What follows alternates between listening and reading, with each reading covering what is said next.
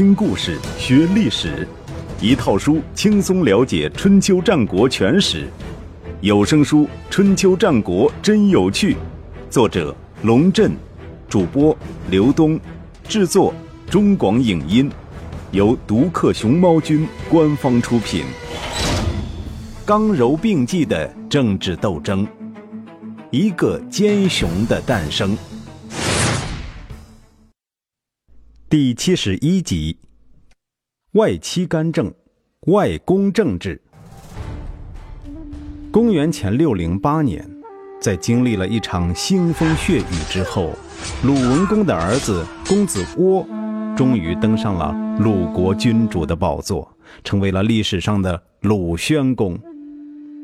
春秋时期，子以母贵，儿子的地位取决于母亲的地位。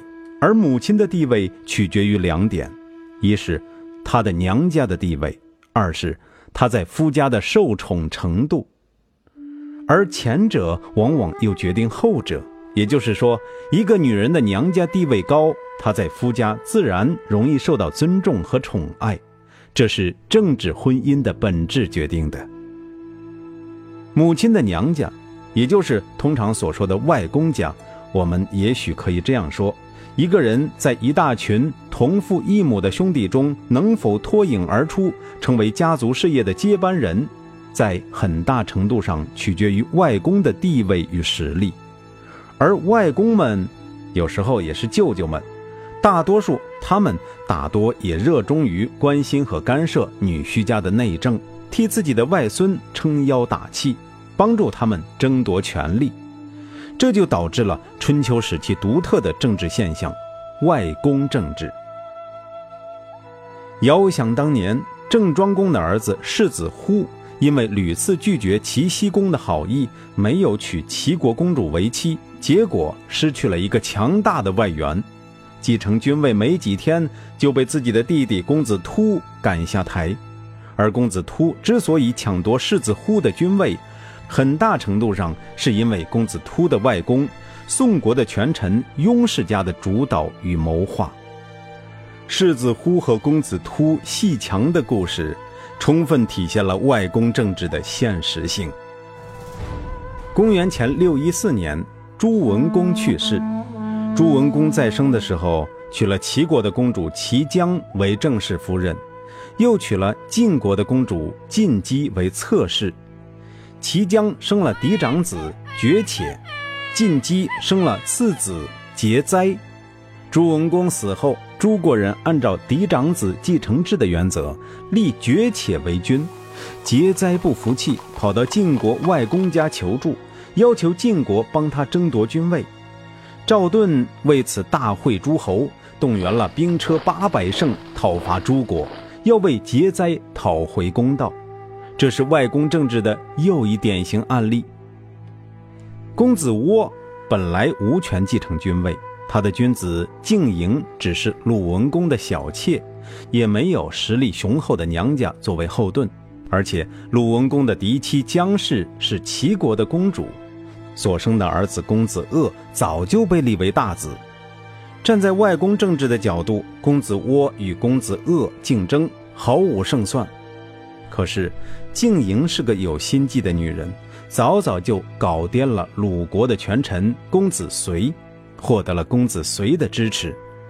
公子随跑到齐国和新上任的齐惠公达成一笔交易，居然使得齐国抛弃了公子鄂这个外孙，转而支持非亲非故的公子窝，使得公子随可以放心大胆地干掉公子鄂，将公子窝扶上君位。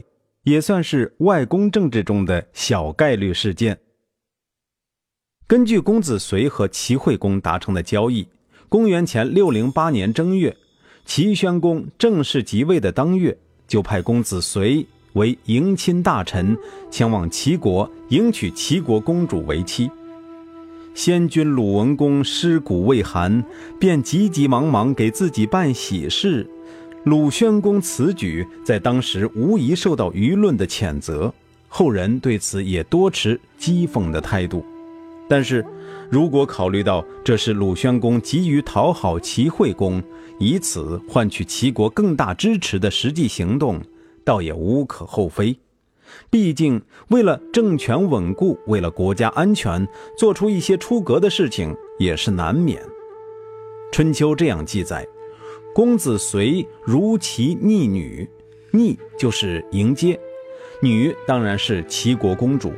又接着记载：三月。遂以夫人复将至自齐，至自齐是当时习惯的语序，用现代语言来说，就是自齐至，从齐国回来之意。为什么去的时候称为公子随，回来的时候称为随呢？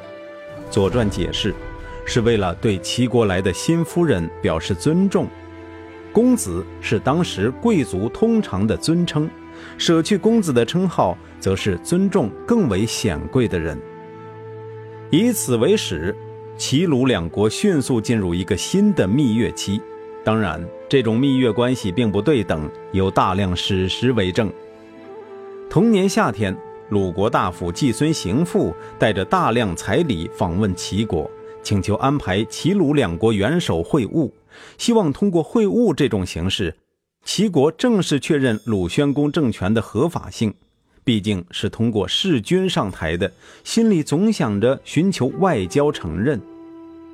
齐惠公收了鲁国人的贿赂，倒也不含糊，很快与鲁宣公在平州见面，承认了鲁宣公的诸侯地位。受宠若惊的鲁宣公回国之后，马上又安排公子随再次访问齐国，专程对齐惠公表示感谢。不过，感谢不是一句话，要拿出实际的东西才行。同年六月，齐国人正式接收了鲁国的冀西土地。说句题外话，以土地换承认，是从古至今对自身的合法性没信心的统治者惯用的手段。公元前六零五年，今山东省境内的两个小国谭国和居国发生外交纠纷。自认为已经获得国际承认的鲁宣公，配合齐惠公，想以大国的身份平息小国的纠纷，要求谭居两国举行谈判，和平解决纷争。没想到居国人拒绝调解，鲁宣公恼羞成怒，派兵进攻居国，夺取了项城。对此，《左传》冷冷地评价说：“非礼也。”理由是。调停诸侯之间的矛盾，当以礼为之，而不能以乱为之。动用武力就是以乱治乱，不可能达到解决矛盾、共享太平的目的。其实鲁宣公并非不知道这些大道理，可是为了在齐惠公面前效犬马之劳，非礼就非礼吧。公元前六零四年春天，鲁宣公又主动跑到齐国去朝觐齐惠公。这一去就是待了好几个月，直到夏天才回到鲁国。之所以住那么久，不是因为齐惠公好客，而是因为齐国的世袭贵族高固看中了鲁国的公主叔姬，要求齐惠公将鲁宣公强行留下来，商讨高固迎娶叔姬的事宜。前面说过，国高二世世代为齐国的上卿。最早是周天子派到齐国去监管齐侯的贵族，身份非常显贵。可是高固再显贵，也不过是卿一级的人物，和诸侯不能平起平坐。在等级观念相当强大的春秋时期，诸侯之女如果嫁给邻国的卿大夫，是相当没面子的事儿。鲁宣公很难答应齐国人这一无理的要求。没关系。那就乖乖待在齐国吧，不打你也不骂你，只要你坐坐冷板凳就行。到了夏天，鲁宣公终于投降，接受了高固的求婚，才被解除软禁，回到鲁国。同年秋天，高固兴高采烈地来到鲁国，迎娶了他的新媳妇叔姬。高固这样做倒是符合当时的婚礼习俗，诸侯娶老婆，派卿出境迎亲。卿大夫娶老婆就得自己亲自出马了。三个月后，抱得美人归的高固又带着老婆回娘家行反马之礼。所谓反马，也叫反马。这两个“反”字不一样，第一个“反”是反对的“反”，第二个是返回的“返”。春秋时期，卿大夫娶妻，女方乘坐娘家的车马到夫家来，成婚之后三个月，夫家将车留下，而将马送回其娘家，就是返马。据介绍，留车是新媳妇表示谦逊，不敢自认为必定能够得到夫家欢心而长久居住。一旦发生休妻事件，则将乘此车回娘家；而返马则是夫家接受新人，表示不至于发生休妻之事。公元前六零二年，鲁宣公跟从齐惠公带兵讨伐山东的莱国。莱国是个小国，从地理位置上看，莱国位于齐国之东，而鲁国在齐国之西。莱鲁两国根本不搭界，也没有产生过任何外交上的不愉快，因此鲁国讨伐莱国完全是为齐国效力。春秋记载，鲁公会齐侯伐莱。左传解释，之所以用“会”这个字，是因为齐鲁两国在这件事上没有共同利益。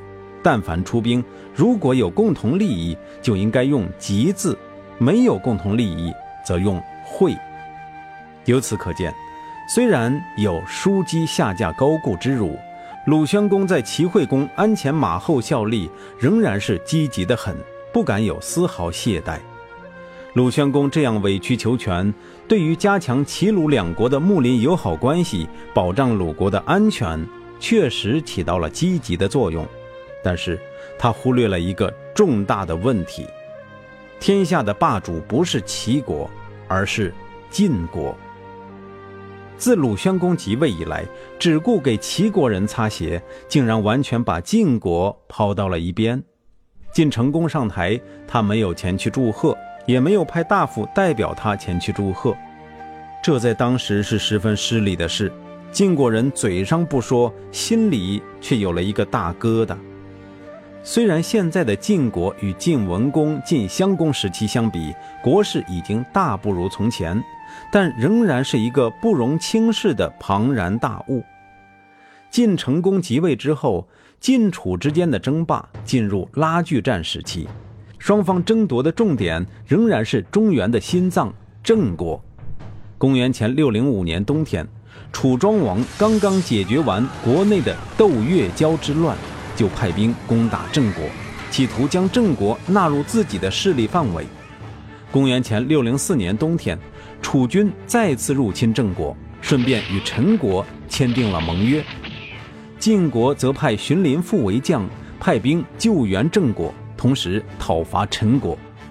公元前六零三年冬天，楚军连续第三年进攻郑国，终于迫使郑国臣服，与楚国签订了和平协议。公元前六零二年，郑国在大夫公子宋的主持下，又与晋国秘密谈判，背弃楚国而投入晋国的怀抱。于是同年冬天，晋国在黑壤召开诸侯大会，重温霸主的旧梦。一向不搭理晋国的鲁宣公，这次冒冒失失地跑到黑壤，准备在中原各国诸侯面前露露脸。没想到热脸贴上了冷屁股，鲁宣公一到黑壤就被晋国人囚禁起来，连会盟仪式都没让他参加，直到鲁国人交出一笔贿赂金，晋国人才将他释放。对于这件事儿，鲁国的史官觉得很丢脸，因此在春秋中记载鲁宣公参加了黑壤之会，而不写黑壤之盟，毕竟。堂堂一国之君遭到囚禁，未免太窝囊。公元前六零一年春天，鲁宣公灰头土脸地回到了鲁国。论面积，鲁国不是一个小国；论综合实力，鲁国在列国之中至少也可以排到前八强。而且，鲁国还有一个特殊的政治身份，是周公的后裔，在列国中地位崇高。按照周礼的规定，天子的祖庙称为大庙，诸侯的祖庙称为大公，而鲁国的祖庙也称之为大庙，享受与天子同等待遇。天子家里举行典礼，用八八六十四人的舞蹈；诸侯则只能用六六三十六人的舞蹈，而鲁侯也可以用六十四人之舞。凡此种种，不一而足，均体现鲁国的地位超群。可是，进入春秋时期以来，本应受到尊重的鲁国，却屡屡受到欺负，而且总是敢怒而不敢言，隐忍了事。如。公元前六九四年，鲁桓公携夫人前往齐国访问，不但被齐襄公戴了一顶绿帽子，还被齐国人谋杀在车中，成为一桩离奇死亡事件的男主角。鲁国人对此事的态度之离奇，有甚于谋杀案本身。他们给齐襄公送去一份含糊其辞的外交照会。说我国元首畏惧您的虎威，不敢安坐家里，前来贵国修好。事情办成了，却回不了国，也不知道找谁负责任，搞得我国在各国面前很没面子。请您杀了公子彭生，也好让我们对各国有个交代。云云，这份照会结结巴巴，前言不搭后语，有点想讨回公道，却又怕对方发威；有点想指桑骂槐，却又欲说还休，堪称是春秋外交史上一篇奇文。同时，在当年的春秋记载中，也仅仅用于“公轰于齐”四个字一笔带过。没有比鲁国人更善于睁一只眼闭一只眼开解自己的了。公元前六一三年，齐僖公派兵吞并了小国相国，当时天下的霸主齐桓公大为震怒，在怀帝会盟中将鲁僖公扣押起来。鲁僖公夫人生姜原为齐国公主，亲自跑到齐桓公那里说情，鲁僖公才被放回来。春秋连鲁僖公被扣押的事都不书，只写夫人姜氏会齐侯于卞，鸵鸟将头埋在沙子里，以为看不到敌人就可以躲避追捕。鲁国人则总是在历史记录中不经意地遗忘一些不开心的事儿。公元前六二五年，鲁文公前往晋国朝觐晋襄公，结果连晋襄公的面都没见到。晋国人为了羞辱鲁文公，只派了杨处父来见他。春秋记载此事，只用了“区区及晋处父盟”五个字，无头无尾，可以理解头埋到沙子里了吗？更近的事儿是前面说的。齐国上卿高固为了娶鲁国公主，要求齐惠公将前来访问的鲁宣公强留了几个月。有这些史料前科，可以想象，公元前六零一年，当鲁宣公回到曲阜的时候，曲阜的居民对自己的国君遭受外国的侮辱，倒也没有表现出多大的愤怒。鲁宣公安安静静回到宫宫，继续当他的国君。同年六月。一直扶持鲁宣公的公子随在访问齐国途中病逝了。由于他对鲁宣公的贡献，或许也由于他与鲁宣公的母亲静莹的特殊关系，公子随的葬礼被办得很隆重，采用了义的方式。所谓义，简单的说就是连续两日祭祀。而且第二日之祭不用头日之生，而是先杀畜生以祭。按照周礼的规定，义是天子与诸侯之丧礼，卿大夫之丧礼只能用一日之祭。孔夫子对此批评道：“非礼也，卿足不义。”鲁宣公当然也知道这是非礼的行为，所以在祭祀的过程中，万入去乐，万。就是万舞，在春秋时期祭祀用的舞蹈，乐是一种竹制的乐器，用于吹奏。万舞有文舞和武舞之分，文舞文质彬彬，舞者左手执乐，右手执羽，人数有严格的限制，也就是前面说的，天子用六十四人叫做八佾，诸侯用三十六人叫做六佾。卿大夫用四翼，士则用二翼。五五显示力量，武者手持兵器，动作狂野。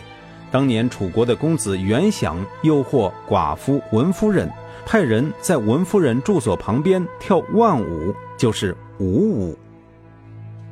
鲁宣公既要给公子随办一个隆重的葬礼，又不想让太多人指责，所以在跳万舞的时候，故意让人不使用乐，这样就不会弄出太大的声响，惹人注意了。也许是兔死狐悲。公子随死后的第七天，静莹也去世了。静莹的身份是诸侯夫人，按照诸侯死后五月而葬的规矩，他的葬礼一直等到冬天才举办。据《左传》记载，静莹下葬的当天，久旱的鲁国突然下起了大雨，所以只好将葬礼延期。静莹和公子随通过阴谋而使鲁宣公上台。为此杀死了哀姜的两个儿子。如果要荷马或是莎士比亚来写这个故事，他们会说这是被害者的眼泪。然而中国的古人没有这种情调，他们想到的是另一回事儿。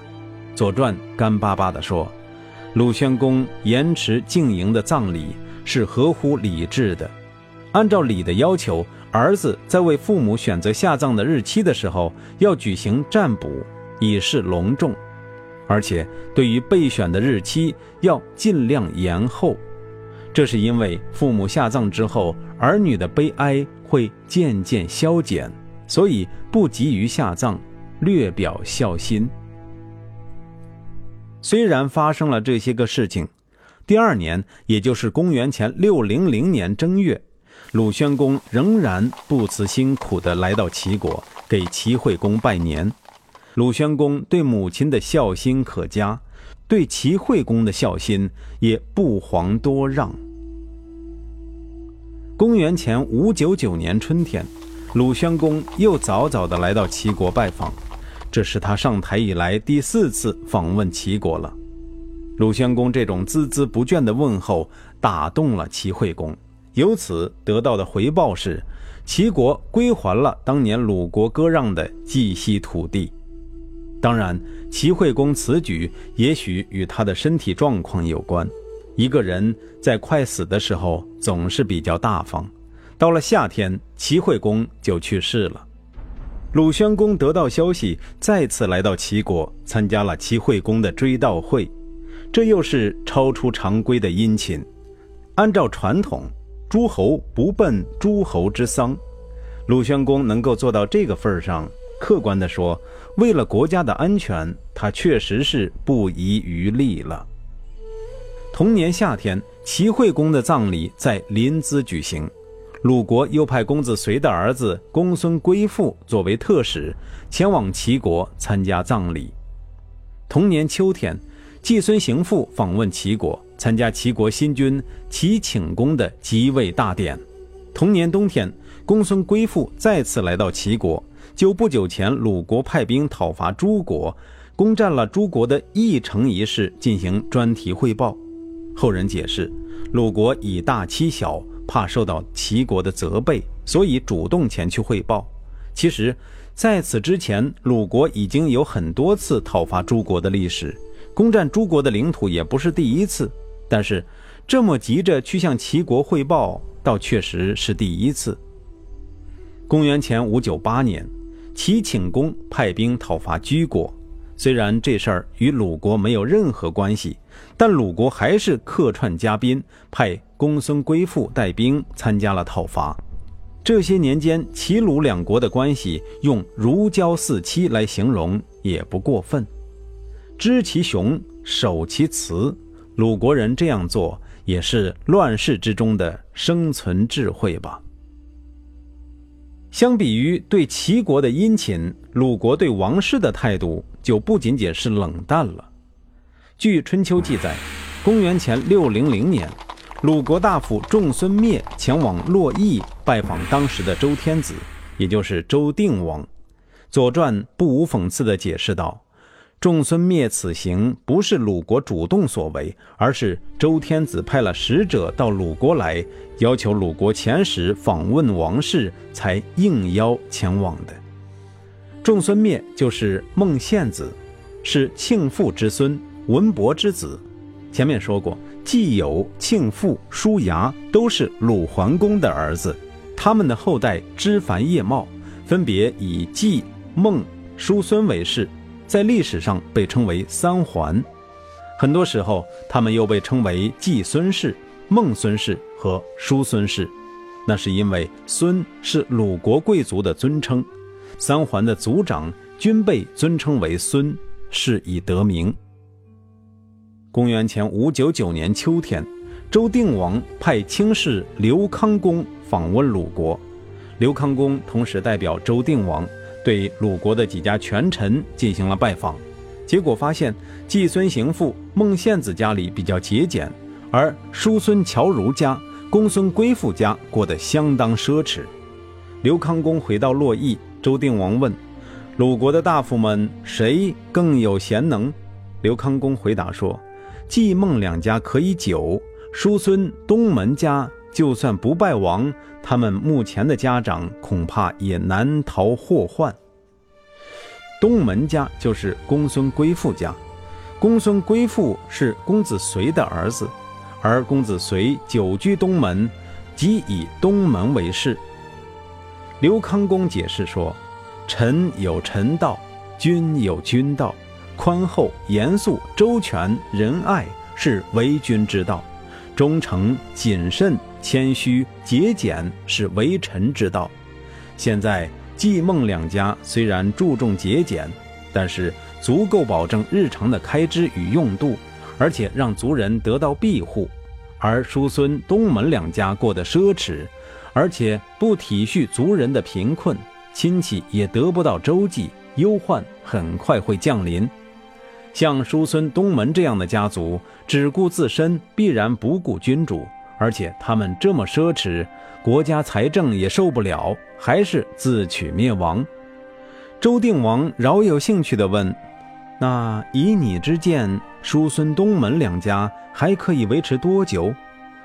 两三代吧。”刘康公说：“东门的地位不如叔孙，奢侈程度却有过之而无不及，很难侍奉两代君主；叔孙的地位不如季孟两家，奢侈却大大超过，不可能侍奉三代君主。